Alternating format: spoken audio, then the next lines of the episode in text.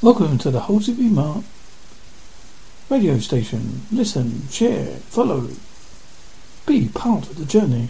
Listen to things from cryptozoology, UFO, comedy, music, interviews, Freddy the Freak Horror Show, and much, much more. Enjoy the show. Terrifying Encounters in the Dead of Night by Nick Redfern.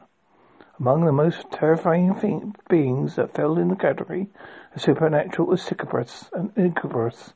In the 2011 book Strange Intruders, David Weatherly says that these creatures live in a spirit world and crave the energy and life essence of the living. They are dangerous, violent, and manipulative things that even very often present themselves in a form of a person's definite fancy. There is, however, nothing of appealing for these monsters to the night. In fact, they should be avoided at all costs. It is either that or ultimately paying a terrible price. The problem is very difficult to escape the clutches when you're bed, completely paralysed and held down by a malevolent thing from another plane of existence. Turnipicus is the most appropriate one. Is it derived from ancient Latin term from means lying upon. The word itself is incubare. In essence, the term is most adapt one. Incubus does not exactly does exactly that. He lies upon his victim, sexually assaults them. Incubus, the male version of the menacing beast, while Succubus is the female. It's a phenomenon that's been, been with us just about as long as civilization existed. In evidence of this, ta- let's take a long trip to the world. People mass, uh, Mesopotamia, which hundreds of years ago was situated in the eastern part of the Mediterranean, covering Turkey, Iran, Iraq, and Syria. Mesopotamia was a long and rich history attached to it. It is where, around 12,000 years ago, the Neolithic revolution began. It was a time period in which we, as a species, went from being wandering human hunter-gatherers to people put down firm roots and began to grow their own food rather than scavenge to survive. In that sense, Mesopotamia was seen as definite cradle of civilization. It was the heart of Mesopotamia that the dangerous of all, many and varied celebrates in history chose to hunt. Her name was Lilith. Hunt was most appropriate in term of use, so Lilith would mercilessly pursue and plague her victims till she got what she wanted, sex, or sex ill energy. The, na- the name itself, Deliverance, is very important. Like the word Icarus is a deep ancient meaning. It means a night hag, most appropriate term to be sure. For people of Mesopotamia, Lilith, L-I-L-I-T-H, was to be avoided at all costs, if possible. Of course, her seductive and manipulative ways were instead, and most men were unable to resist her hypnotic charms, which seemed inviting, but which, in reality, were nothing to salt. As far as mo- here, Motus Operamium, Lilith is said to be stealthily across bedrooms at dead of night, usually between 1 a.m. and 3 a.m., which is when most supernatural activity occurs. Today, never mind, a millennia ago, she would carefully pick, pull down the sheets of the victim's bed and stare the man was on his ensure the man was his back and then sexually assault him, usually while he slept. On the occasions, though, a man would wake up in that earlier mentioned state of paralysis.